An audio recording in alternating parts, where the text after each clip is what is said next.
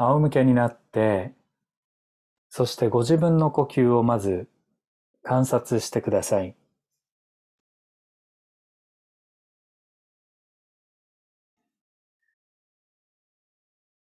今日の呼吸はどんな風になってますか？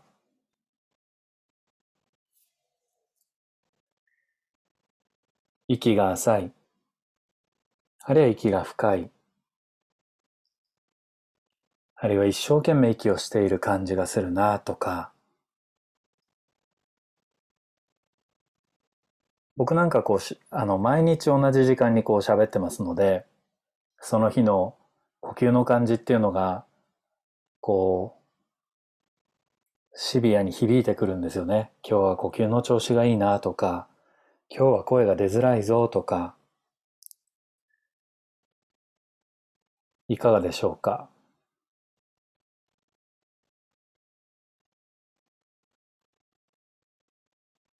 では両膝を立ててください。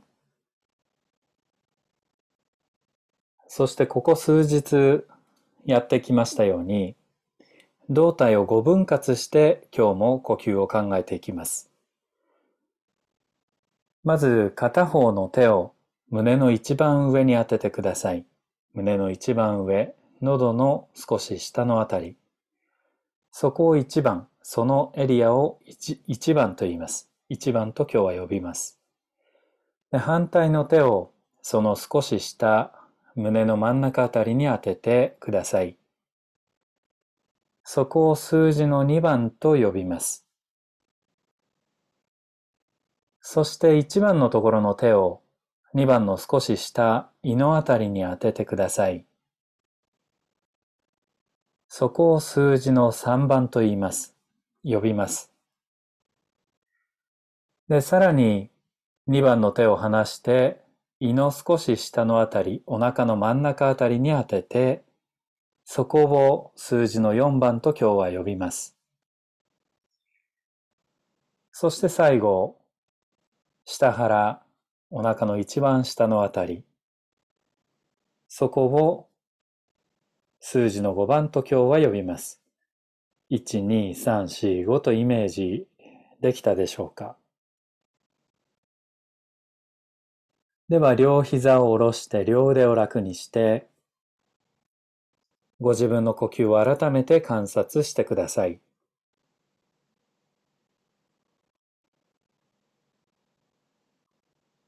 特に何も気にせずに呼吸をしていると、いちばんからごばんまでどこの部分が大きく動いてますか？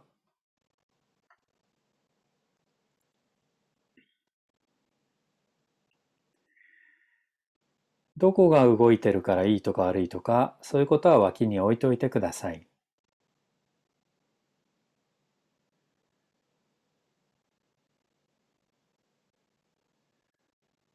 では試しにごばんを膨らませるようにして呼吸をしてください。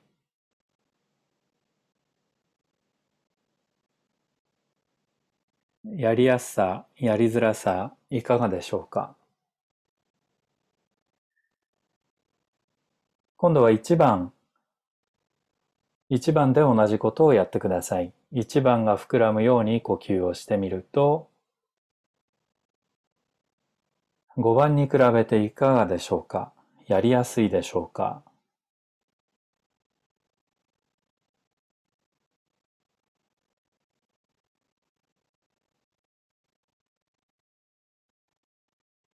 ではよんばんをやってみてください。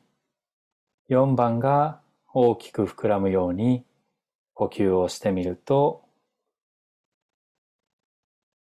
いかがでしょう？やりやすいですか？やりづらいですか？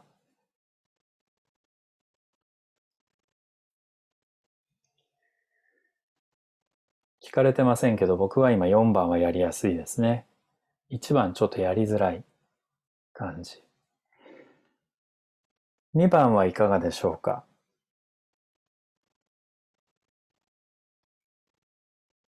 こういうのをクラスでやると、年配の方は答えてくれる人がほとんどです。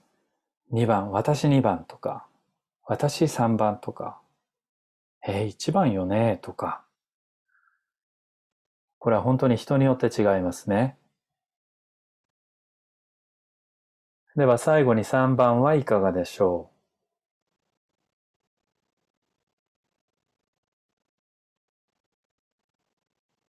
う。改めて伺います。何番が最も動きやすかったでしょうか。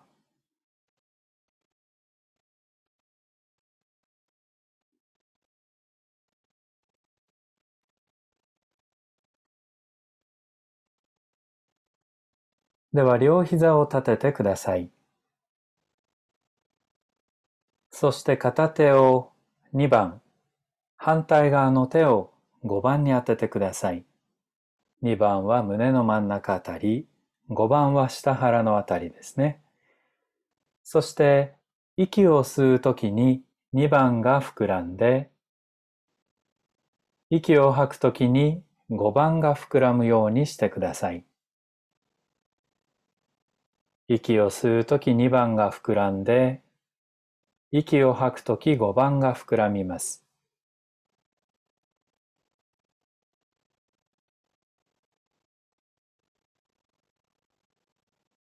呼吸にとって一番大事なのは何だったでしょうか。それは楽かどうか。まず第一に呼吸にとって楽なのは楽かどうかです。楽な範囲で続けてください。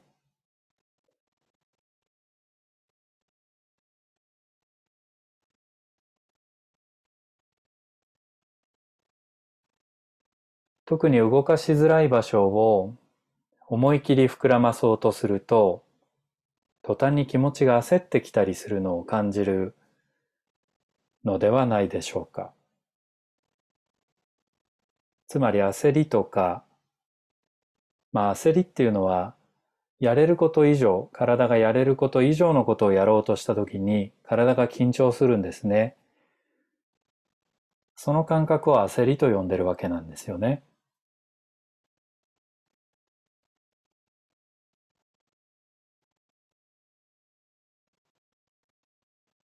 では今度息を吸うときに、にばんを平らにして、息を吐くときにごばんをへこませてください。息を吸うときにばんが平ら。息を吐くときごばんが平ら。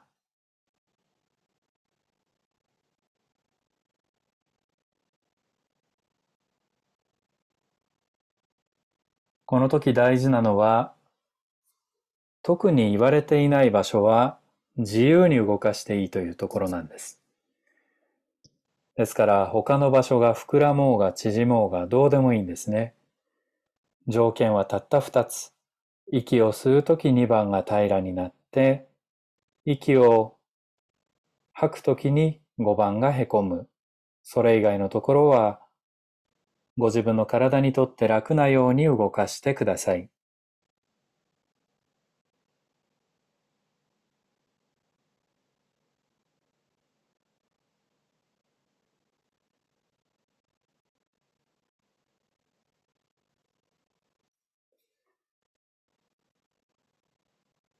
では一度動作をやめて力を抜いてください。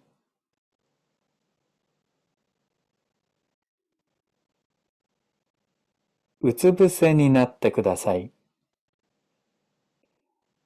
おやすみハーモニーではあまりうつ伏せやらないようにしてるんですけど、ちょっとどうしてもうつ伏せをやりたいんですね。顔を右側に向けて、そして右の膝をお腹の方に寄せてください。左足は伸ばしておいて、右膝をお腹の方に寄せます。顔は右側に向けてください。右手は適当に置いて、左腕はお尻の方に適当に伸ばしてください。そして、背中側、一番上からごぶん割します。想像してください。背中の一番上がいちばん、それから背中の真ん中あたりがにばん、胃の真裏のあたりがさんばん、腰の後ろ側がよんばん、それからお尻に近いところ、あるいはお尻のあたりをごばんと名付けましょう。息を吸うときにいちばんが膨らんで、息を吐くときにごばんが膨らむようにして呼吸をしてください。これは膨らむということができなければ、丸々、広げる、どんな形でもいいです。息を吸うときに背中側の一番が膨らんで、息を吐くときにお尻の後ろ側ごばんが膨らみます。あるいは、えー、膨らむことができなければ丸めるように動かしてください。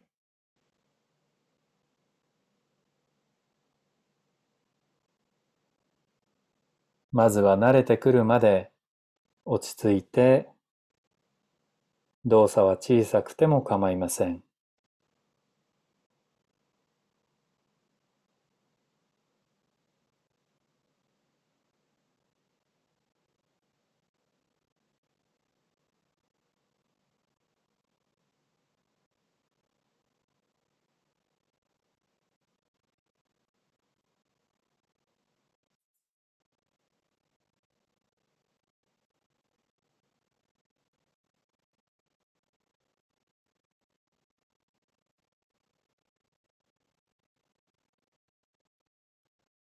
落ち着いてきたら、体の中から力みが減っていくように、動作の幅を調整してください。あるいは動く場所を調整して、例えば肩、肩甲骨、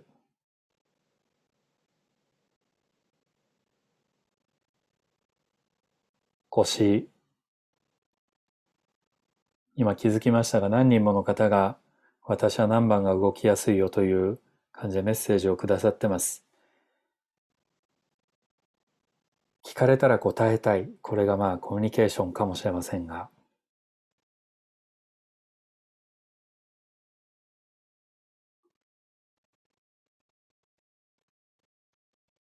では今度試しにですね、胸の前側、体の前側の一番を息を吸うときに膨らませて、そして息を吐くときに下腹、体の前側のごばんが膨らむようにしてください。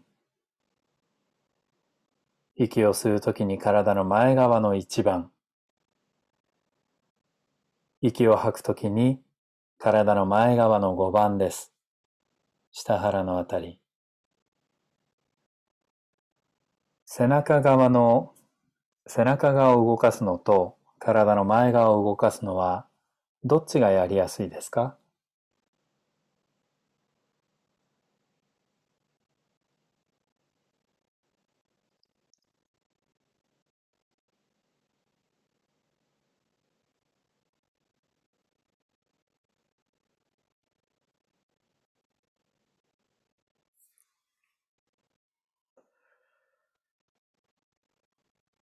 では一度その格好のまま姿勢を崩して力を抜いてください。呼吸をしているとき背中側、どのあたりが大きく動いてますか？ いち、に、さん、よん、ご。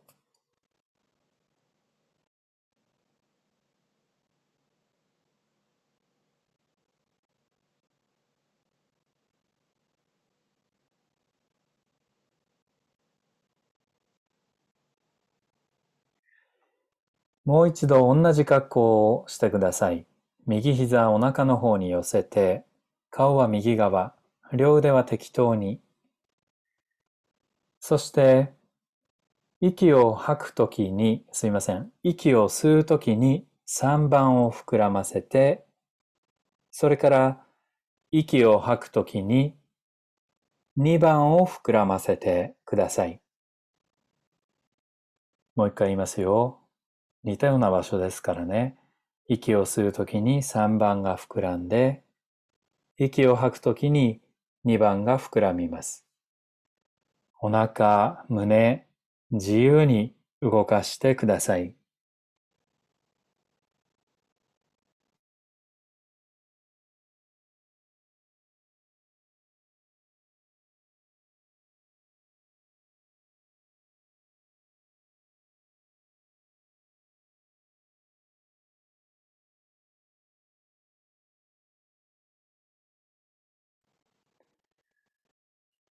背骨全体、あるいは骨盤の方までこの動きが影響が及んでいませんか？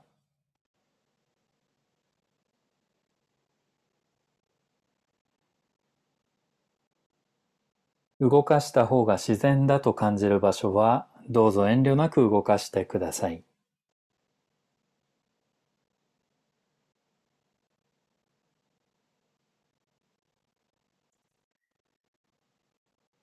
では今度は息を吸うときによんばんが膨らんで、息を吐くときににばんが膨らんでください。背中側ですね。背中側のよんばんと背中側のにばんです。息を吸うとき背中側、腰のあたりが膨らんで、あるいは丸まって、息を吐くときには背中の真ん中あたりの部分が丸々あるいは膨らんでください。それ以外の場所は自由に動かしてください。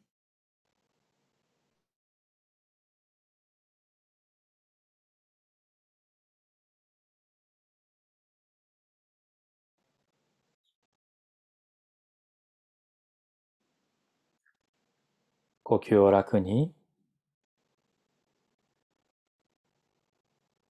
慣れてきたら力んでいる場所がないか、積極的に体をケアしてください。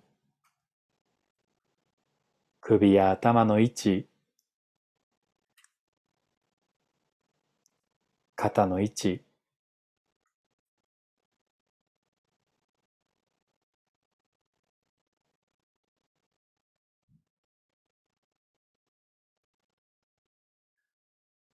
では仰向けになって力を抜いてください。右側と左側を比べてください。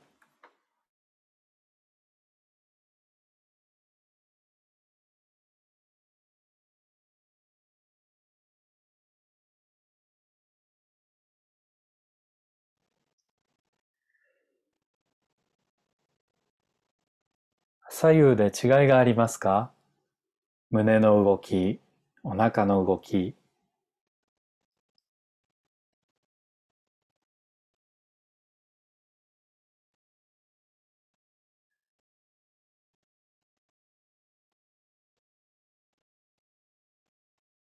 ではもう一度うつ伏せになってください。そして反対側を向いてください。うつ伏せになって顔を左に向けて、そして左の膝をお腹の方に寄せてください。両腕は適当に。そして背中側、ご分割してください。想像の中でご分割。背中の一番上をいち、背中の真ん中をに、胃の真裏がさん、腰のあたりがよん、お尻のあたりがごですね。そして、息を吐くときにいちばんが小さくなります。あるいは平らになっていきます。そして息を吸うときにごばんが平ら、あるいは小さくなっていきます。これ表現が難しいんですよね。ち、腰、お尻のあたりなんて別に小さくもならないし平らにもならない。あるいは反るような感じと言いましょうか。そういう方向へ動きます。あるいは骨盤が前傾する、そういう感じでもいいんですけど。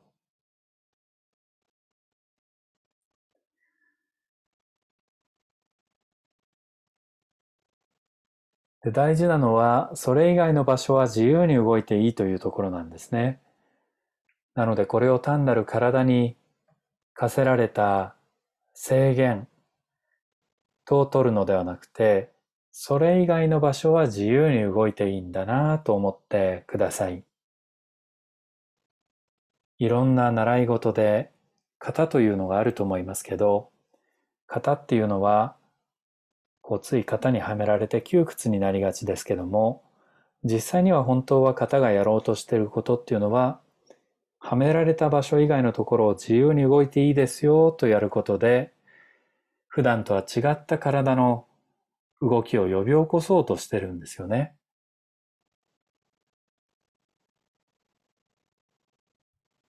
窮屈な場所があったらいくらでも姿勢を変えてください。頭の位置、顔の向き、膝の角度、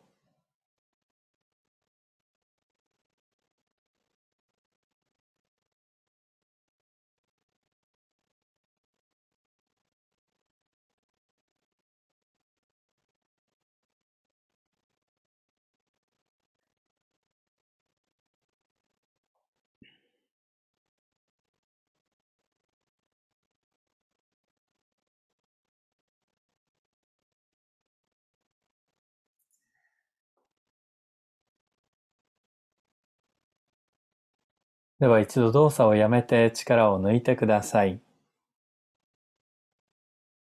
結構これ真剣にやると疲れると思うんですよね。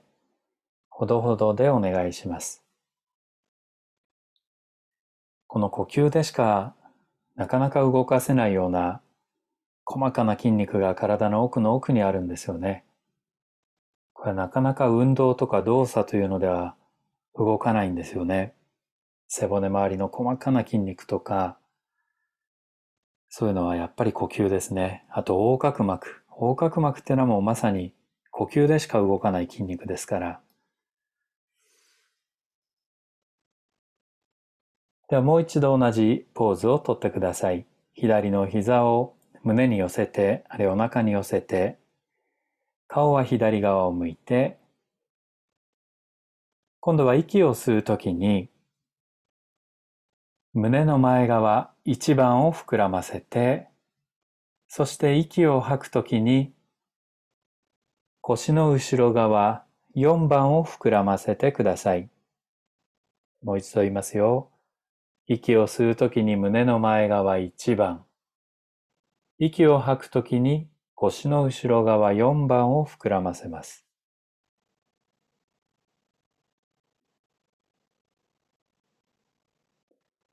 背骨を自由に動かして、肩甲骨、あばら、どこかに力みが生まれていませんか？力みから逃げるように逃げるように体を動かしてください。お腹、喉、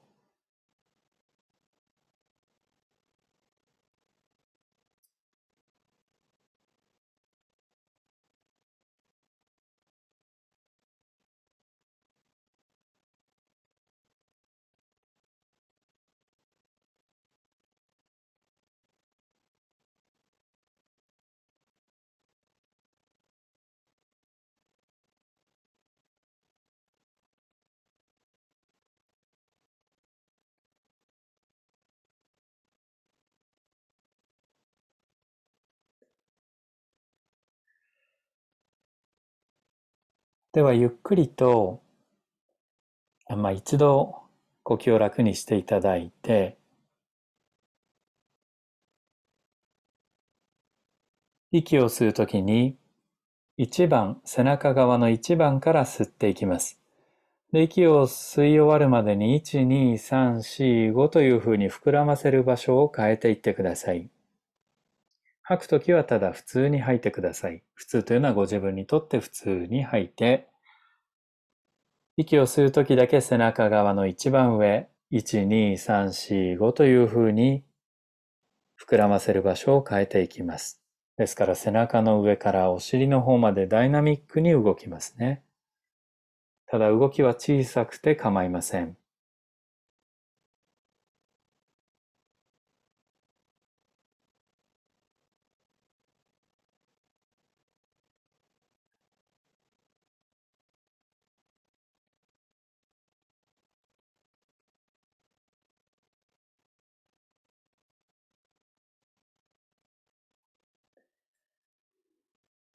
苦しいところを無理やり大きく動かさず、楽に動く場所を探しながら動いていく、そういう感じでお願いします。あまり動かないなぁという場所は、本来その時に動く場所じゃないところの可能性がありますから、あまりそこを気にしないで、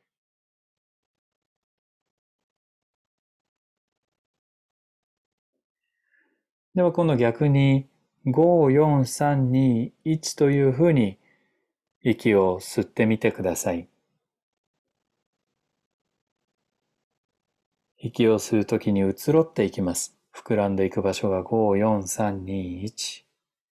吐くときはただ吐いて。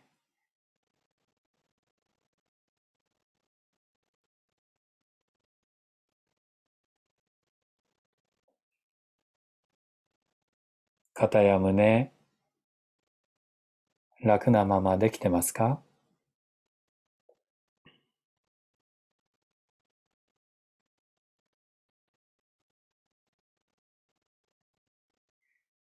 では動作をやめて、仰向けになって力を抜いてください。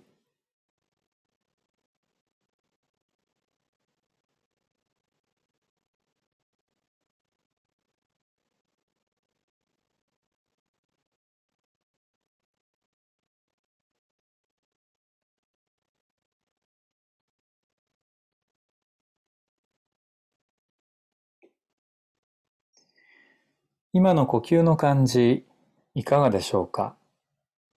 何番が大きく動いてますか？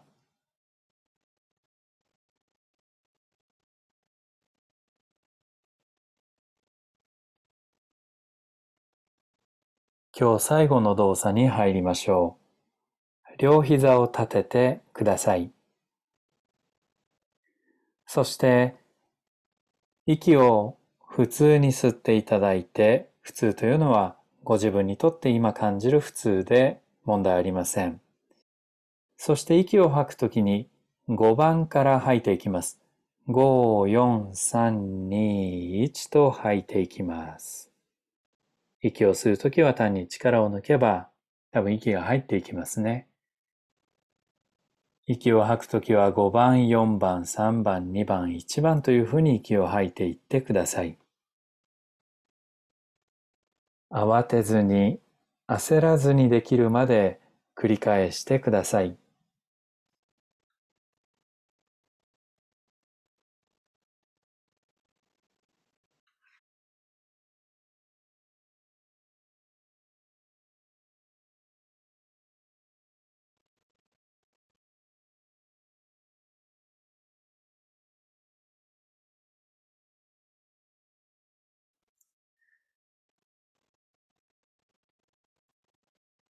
ご自分の心を観察していただくと、穏やかにできる場所と、なんか焦る瞬間と、交互に切り替わってると思うんですね。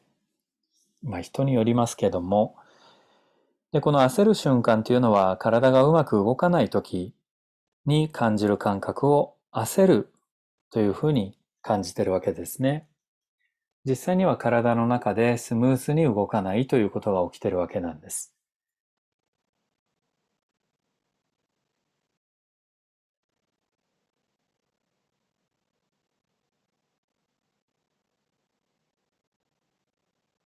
では今度逆に息を吐くときにいち、に、さん、し、ごの順番で平らになっていくようにしてください。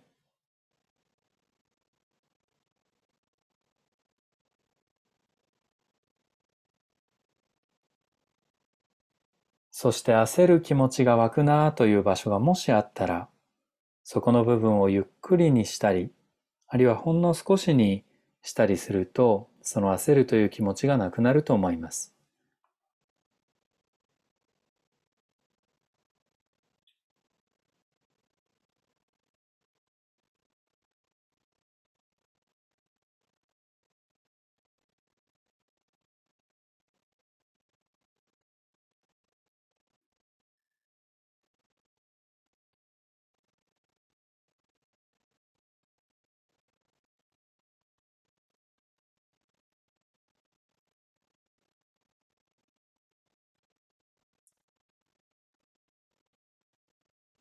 では一度その動作をやめてしまって両足も投げ出してください。力を抜いてご自分の呼吸を観察してください。何番が今は動いてますか？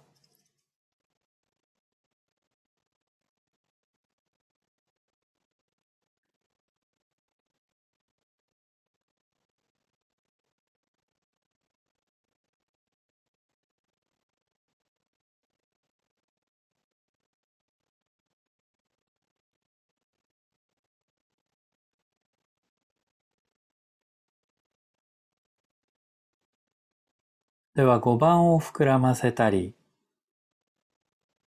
あるいはよんばん、さんばん、にばん、いちばん、順繰りにやってみて、最初の時に比べて体の動き、何か変化があるかどうか調べてみてください。